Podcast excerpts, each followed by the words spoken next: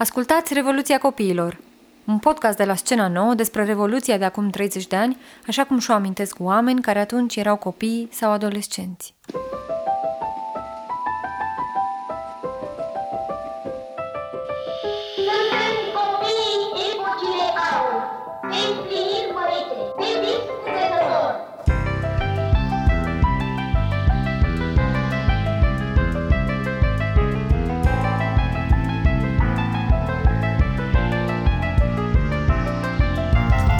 Sandra Mațal și vă propun să ascultăm împreună cum s-a înregistrat căderea comunismului în cutia neagră a memoriei noastre.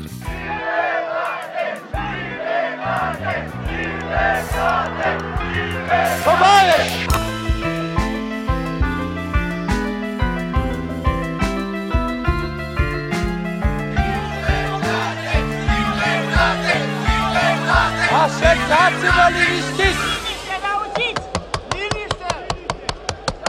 Alo! Tovarăș! Mergeți lui acolo, da! Așezați-vă liniștiți la locurile voastre!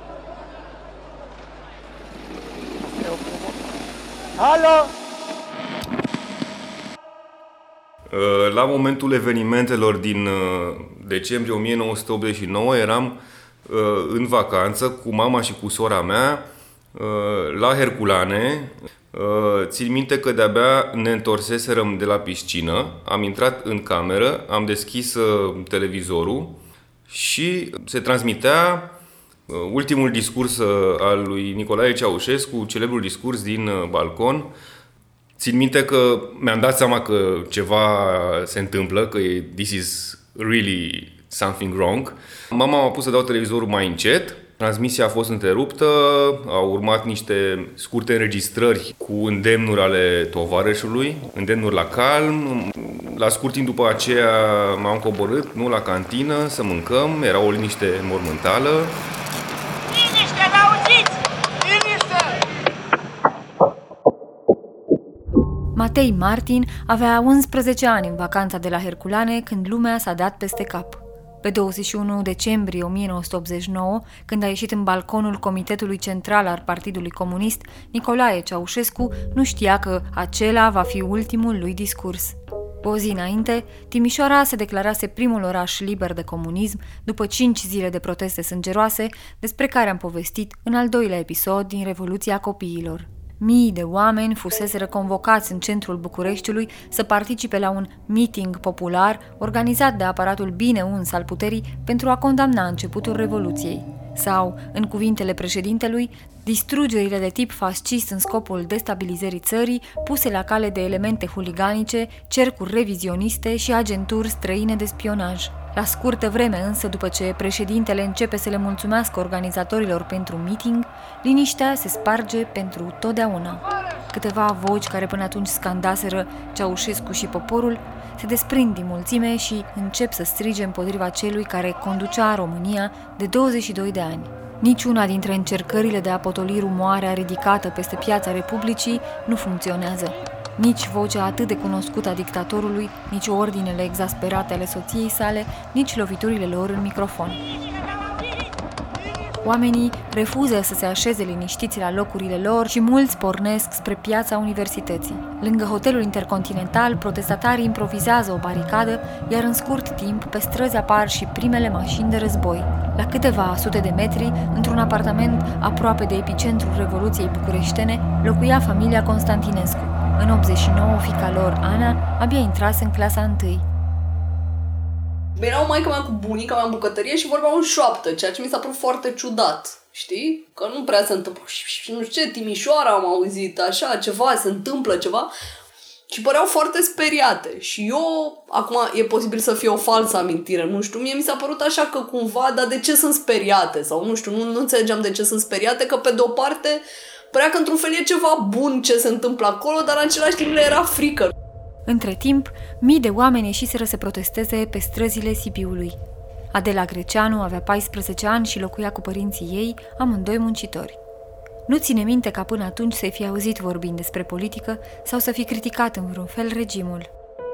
Dar atunci, în zilele alea, totul s-a răsturnat brusc, uh, chiar și părinții mei în zilele alea erau, erau alte persoane, parcă. Mi-amintesc foarte clar pe mama când a venit uh, dimineața de 22 decembrie acasă, de la serviciu, uh, și era foarte, foarte agitată, cum nu o văzusem niciodată. Era așa o combinație de entuziasm, de agitație, de o emoție extraordinară, a venit acasă ca să mă ia și pe mine, să mă ducă în oraș, să văd ce se întâmplă.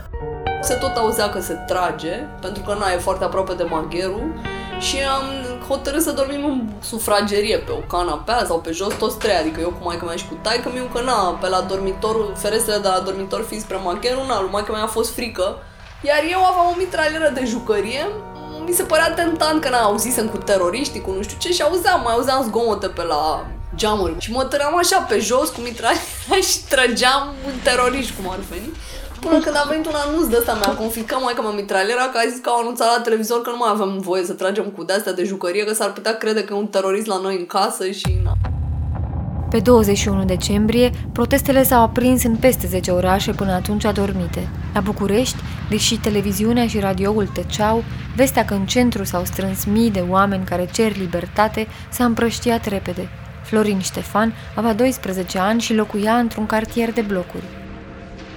Doamna Ghica, Colentina, era fix traseul pe care veneau uh, oamenii din fabricile din Pipera și eram în parc și am văzut un grup mare de oameni și am intrat și în grupul ăsta. Mergeau spre centru.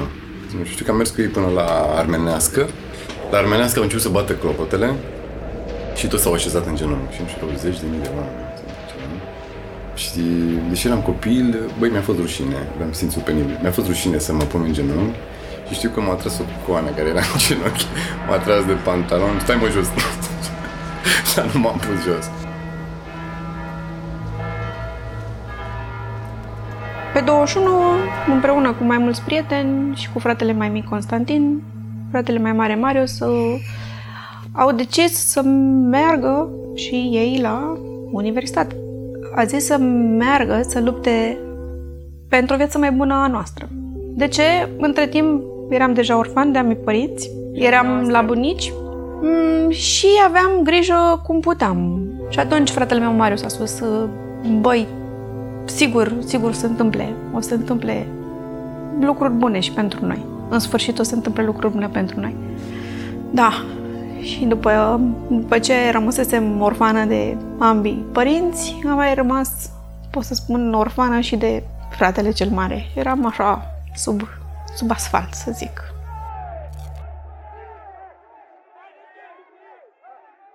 Alina Bodo avea 12 ani când l-a văzut pentru ultima dată pe fratele ei mai mare. Marius avea 15 ani și de când le muriseră părinții, el avea grijă de sora și de fratele mai mic.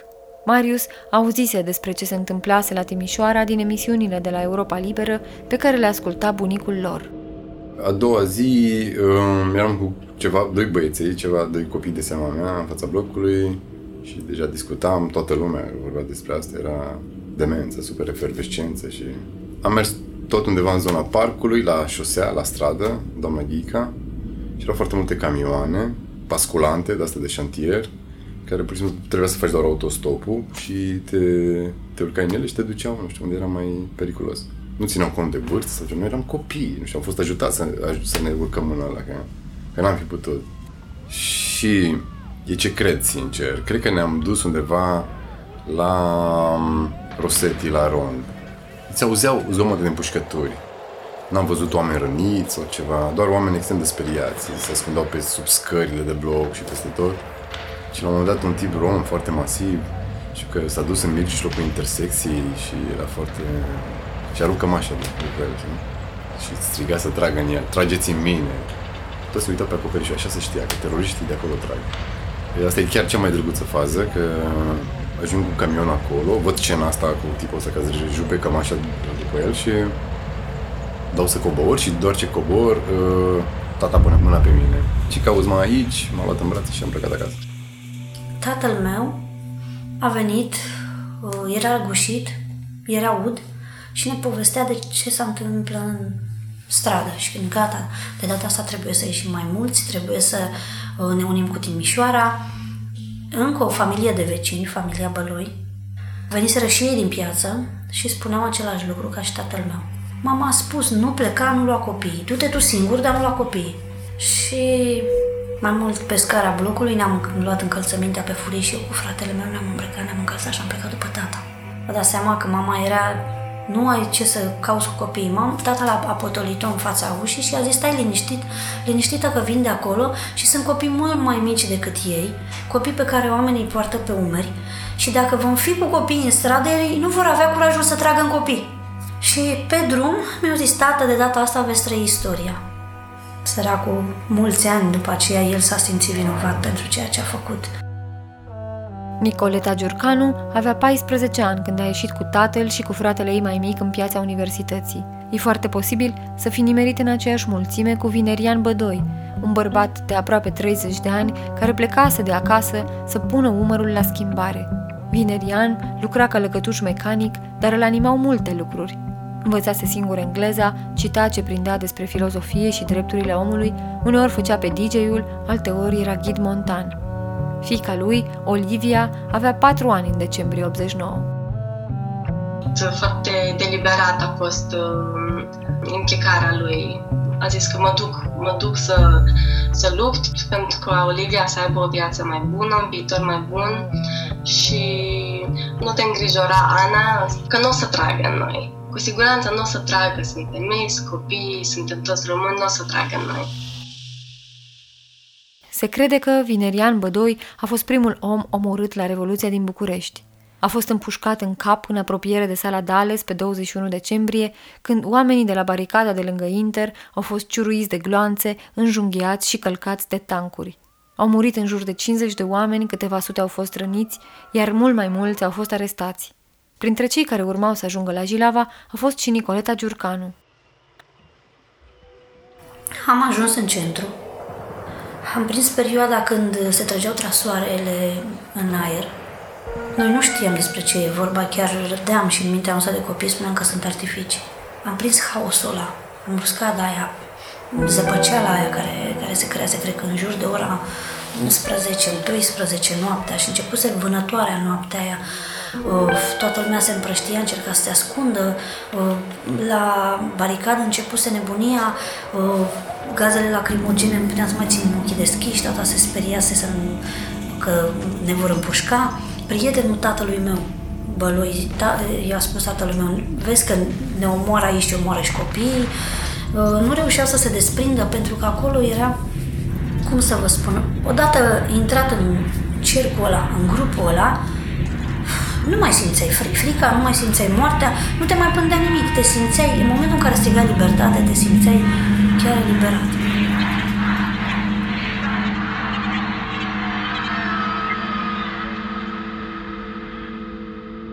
Panica se scurgea de pe străzile răvășite până în casele oamenilor, unde își făcea loc pe sub paturi și plăpumi. Imediat cum s-a mai potolit nebunia, Adela Greceanu avea să-și noteze în jurnal o cronică amănunțită a Revoluției trăite la Sibiu. Ne-am pus apoi în pat și am dormit puțin până la 1.30, când au început atacurile. Trăgeau fără cruțare. Eu dormeam, dar am auzit acele groaznice zgomote. Tata ne-a zis să venim în bucătărie. Am venit deci toți trei în bucătărie, era aprins focul în sobă și stăteam la lumina lui. Mama sau tata, nici nu mai știu, a adus plapuma lui tata din cameră și ne-am acoperit toți cu ea. Stăteam pe pat în bucătăria. Eu tremuram și îmi clănțăneau dinții. Chiar atunci mă trezisem de gălăgia de îngrozitoarele zgomote ale mitralierelor ce lătrau. Și uite așa am dus-o până dimineața, numai în frică.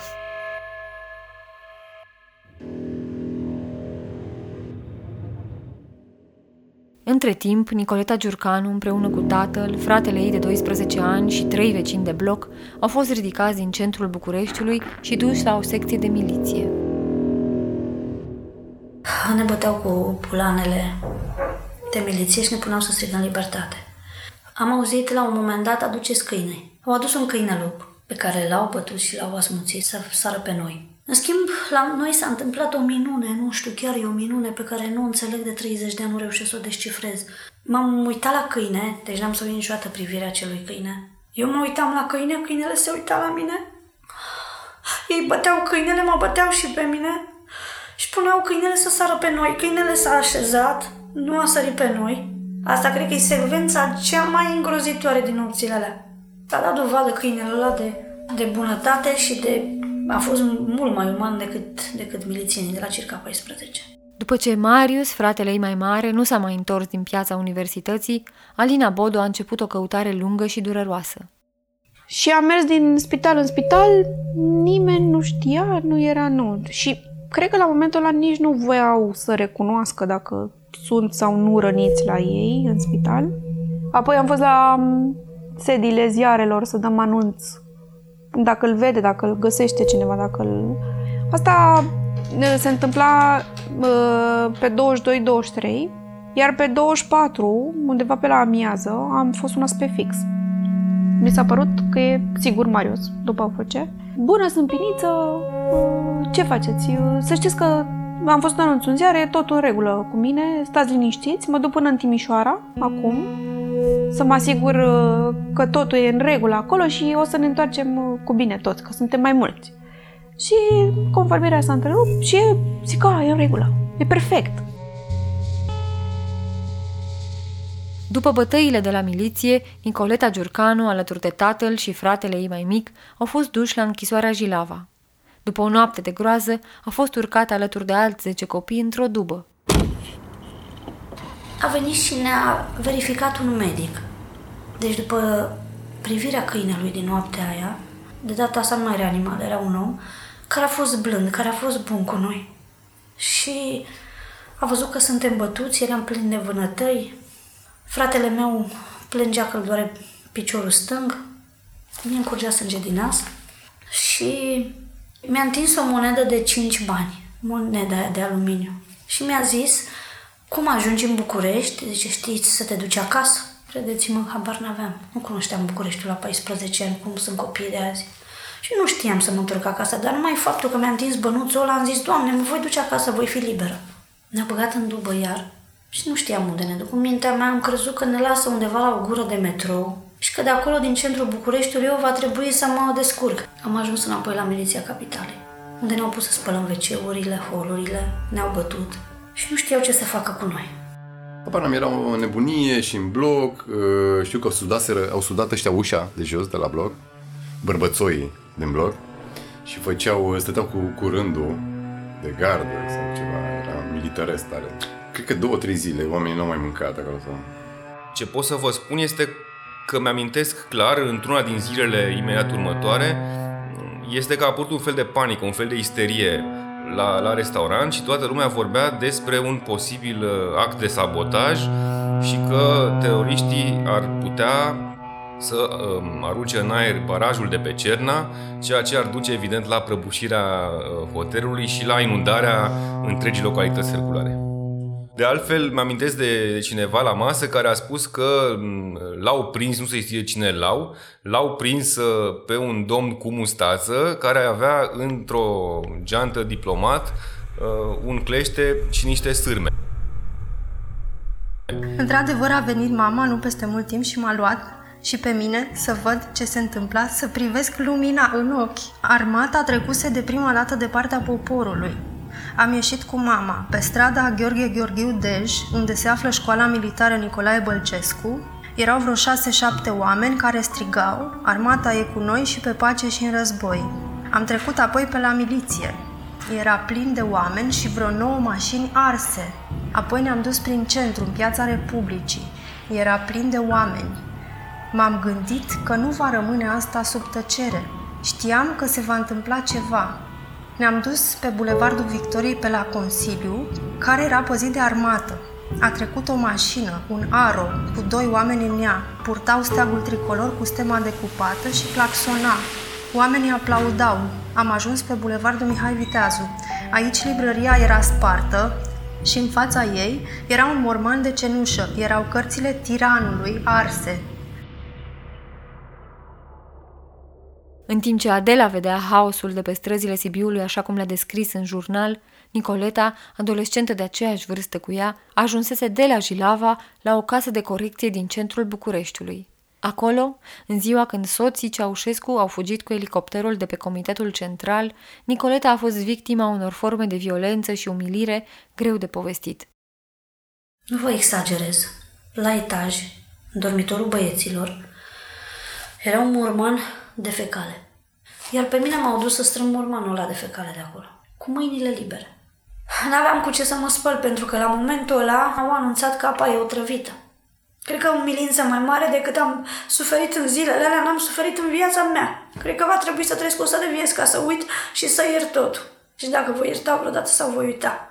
După toată povestea asta, am reușit să bag mâinile într-o altă toaletă să caut un firicel de apă, măcar să mă spăl.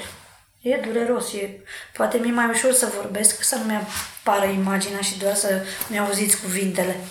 Iar dacă cineva din cei de acolo mai trăiesc astăzi, să audă că, că n-am murit în 30 de ani și că am ajuns să povestesc și să, să spun prin câte am trecut acolo.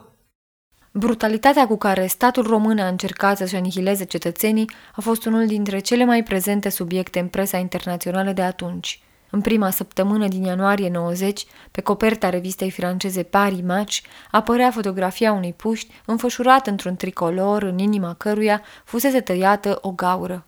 Fața băiatului care privește hotărât spre cameră a devenit imaginea iconică a victoriei împotriva dictaturii. Pe coperta următoarei ediții din Parimaci, lumea vedea însă și prețul acestei victorii. În fotografie, o mamă cu fica ei. Olivia avea patru ani când tatăl ei, Vinerian Bădoi, a fost omorât la Revoluție. Imaginea de pe copertă reprezintă pe mama mea uh, și pe mine la mormântul tatălui meu când eram mormântat la cimitirul eroilor, uh, înainte să fie, cum e știut, știut acum de oameni, în 89 uh, sau în început de 90 erau doar gropile și cu cruci de lemn. Da, imaginea asta um, reprezintă pe mama mea foarte îndurerată, mă ține pe mine așa oarecum în brațe, aveam patru ani și um, clar durerea de pe fața mamei mele așa domină oarecum imaginea, adică e destul de mm, vocală oarecum și exprimă foarte mult. Fața mea este un, un amestec de tristețe și zic eu, oarecum poate și un pic de confuzie.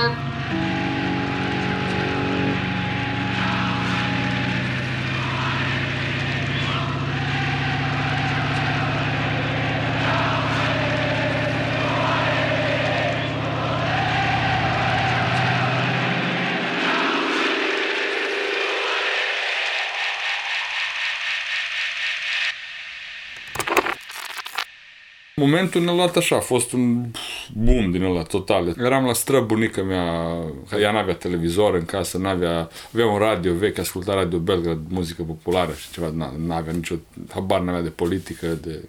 Și la un moment dat, nu știu ce mă jucam eu acolo, îmi pierdeam timpul și a venit vecina ei la noi, una babazlată, așa cum mai țin minte, și așa a deschis ușa și a zis, bă, a fugit Ceaușescu. Și păi, a fost, așa, a fost o chestie nici nu am crezut, adică unde să fugă, cum, ce, de ce, cine. Și atunci ne-am dus la ea, ea avea un televizor lux din ăla vechi alb-negru și acolo erau tipii aia în jurul mesei la televiziune deja. Și atunci când în primul contact am văzut pe ea cu na, tot a fugit Iranul, a fugit nu știu ce, era un helicopter filmat care așa și a fost super stran, era așa, chiar dacă nu înțelegeam ce se vorbește, nu, nu cunoșteam pe nimeni de la televizor. Goran Mrakic avea 10 ani când Revoluția a început la televizor. După două zile în care străzile din centrul Bucureștiului s-au umplut de fum și sânge, pe 22 decembrie, la prânz, soții Ceaușescu au fugit cu un elicopter de pe acoperișul Comitetului Central. Imediat, televiziunea română și Radio România Actualități au fost ocupate. Trebuia să plec la pâine. Am zis că mai stau până pe la ora 1, adică 13, să mai aud ce zic ăștia pe la radio. Deodată se întrerupe brusc muzica și se aude o voce care zice cam așa. Frați români, Dumnezeu e cu noi! Cuceriseră radio-televiziunea. Nu mai puteam de bucurie. Mama a zis să mergem repede la televizor, la tanti Mărioara. Ăștia habar n-aveau de ce se întâmplă. Au aprins televizorul. În clădirea televiziunii, în studio, erau mulți reprezentanți ai poporului român, între care actorul Ion Caramitru și, cum ziceau ei, eroul zilei, poetul Mircea Dinescu. Erau cu toții fericiți, emoționați și descriau prin aer energic cu degetele semnul V de la victorie. Eram fericiți, cu adevărat. Fraților, mulțumită lui Dumnezeu, ne aflăm în studiourile televiziunii. Am reușit să ajungem aici, în spatele tancurilor cu armată și cu studențime și cu oameni pe care vedeți și cu mii și mii de români și de alte naționalități care ne-au condus. În fața dumneavoastră se află eroul nostru, Mircea Dinescu, poetul. Vă rog să-l priviți. El lucrează.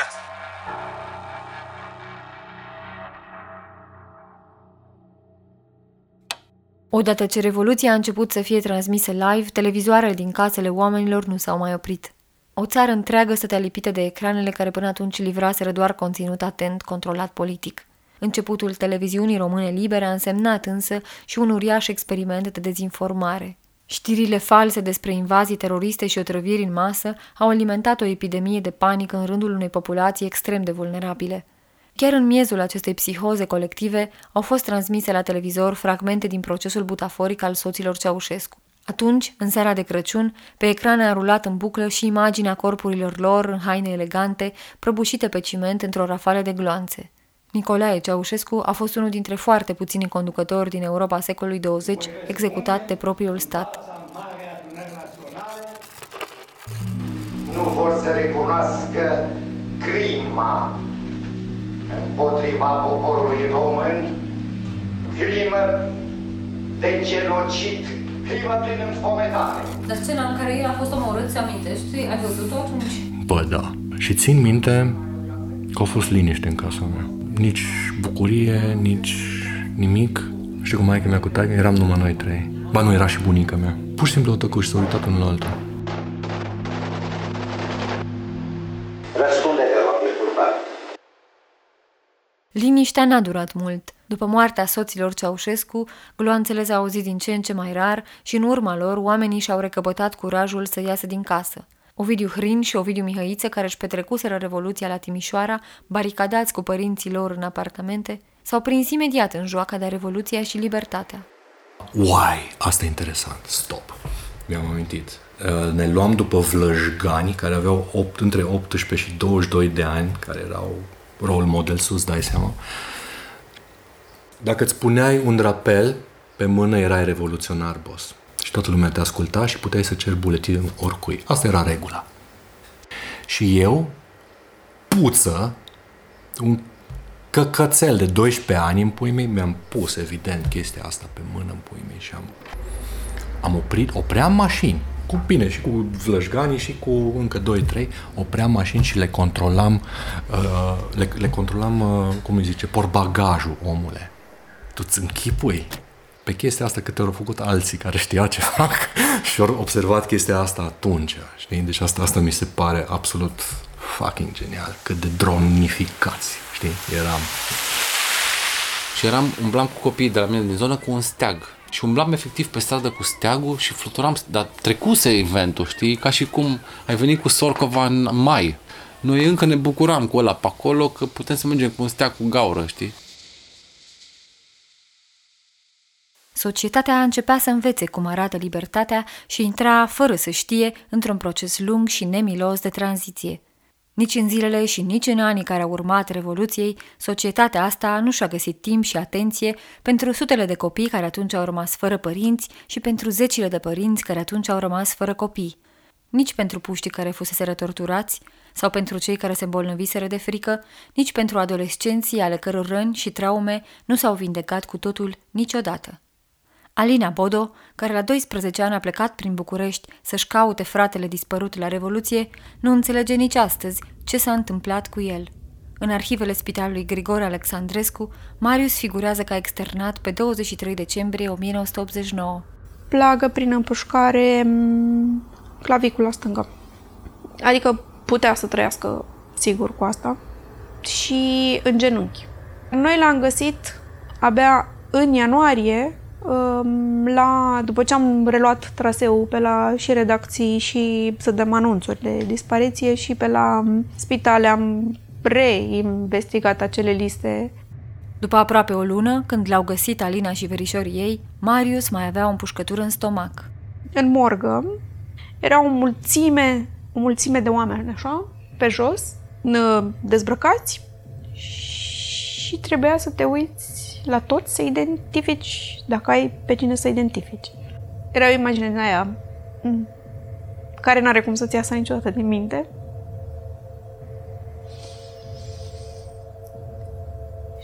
Și l-am văzut și pe Marius.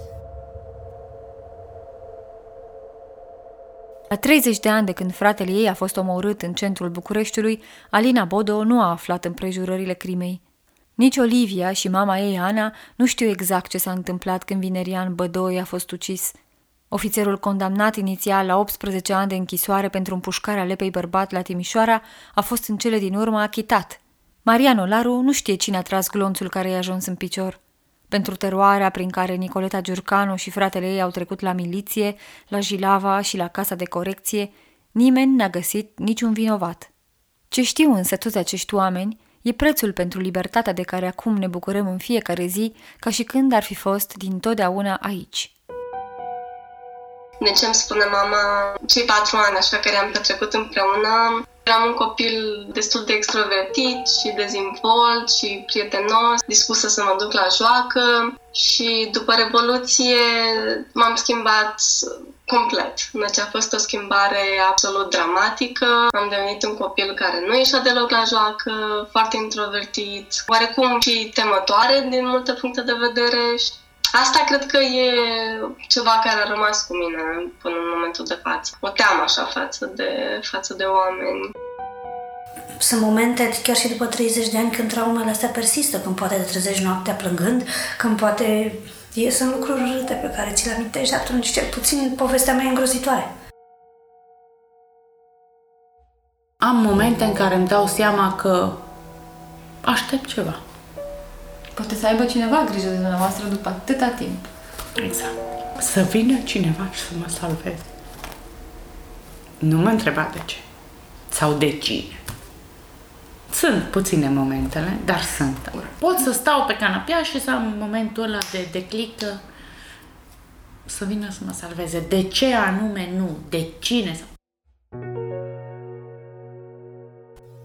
Nu știu dacă ai avut vreodată, dar măcar o dată sigur ai avut sentimentul ăla că uite, am, aș putea să mă bucur, dar, dar nu total, ci așa, limitat. Trebuie să mă limitez la bucurie și să nu să fie o bucurie de asta nemărginită, fiindcă și promisiunea lui Marius că o să ne fie mult mai bine a fost chiar adevărată.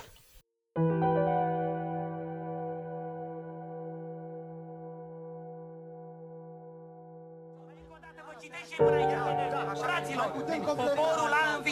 Armata română a trecut de partea noastră.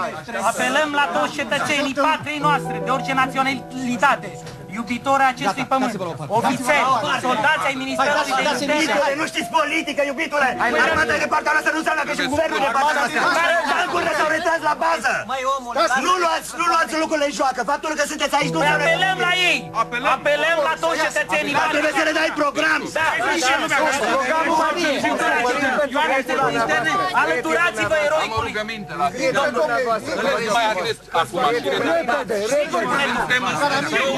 eroicului. Bun, e regulă. Faci primul anunț, faci primul anunț și eu pun anunț programul. Eroic, poporul Urmează proclamația și programul. Orice moment e foarte important. Liniște puțin! Liniște puțin! Eroic, poporul român! Liniște puțin! Liniște puțin! În clipa în care intrăm în emisie, 23 de milioane de oameni sunt cu ochii cu urechile pe voi. Nu mai scoate nimeni niciun cuvânt. Faceți primul anunț. Primul anunț. Îl fac eu. După Ai care, auzit? după Îl care, prezint pe Mircea Tinescu, Da, care după lucrează care- la proclamație. După care se va redacta proclamația. Da, și prin planul Mircea Tinescu. Și după Nu, aceea, se face pe- pauză. când sunteți gata? După primul Când anunț sunteți se face gata? pauză. Corect, corect. Peste un sfert de oră vom da un apel. un timp, scurt, peste scurt timp. Lăsați-vă Deci, anunțul, liniște, liniște. Anunțul, după care pauză, liniște.